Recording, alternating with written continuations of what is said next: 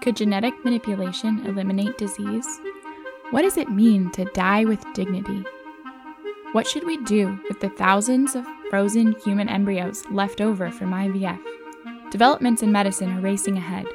As researchers are asking, can we? Who is asking, should we? Join me, Samantha Stevenson, as we explore these and other questions on the Brave New Us Catholic podcast. Each season, we take a deep dive into one topic at the intersection of faith and bioethics. We'll hear personal experiences and expert testimony Listen in on conversations bridging science and medicine, ethics and theology.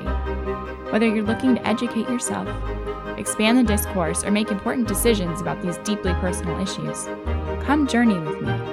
Find us at bravenewuspodcast.com or on Instagram and Facebook at Brave New Us. Until next time, I'm Samantha Stevenson, and this is the brave new us.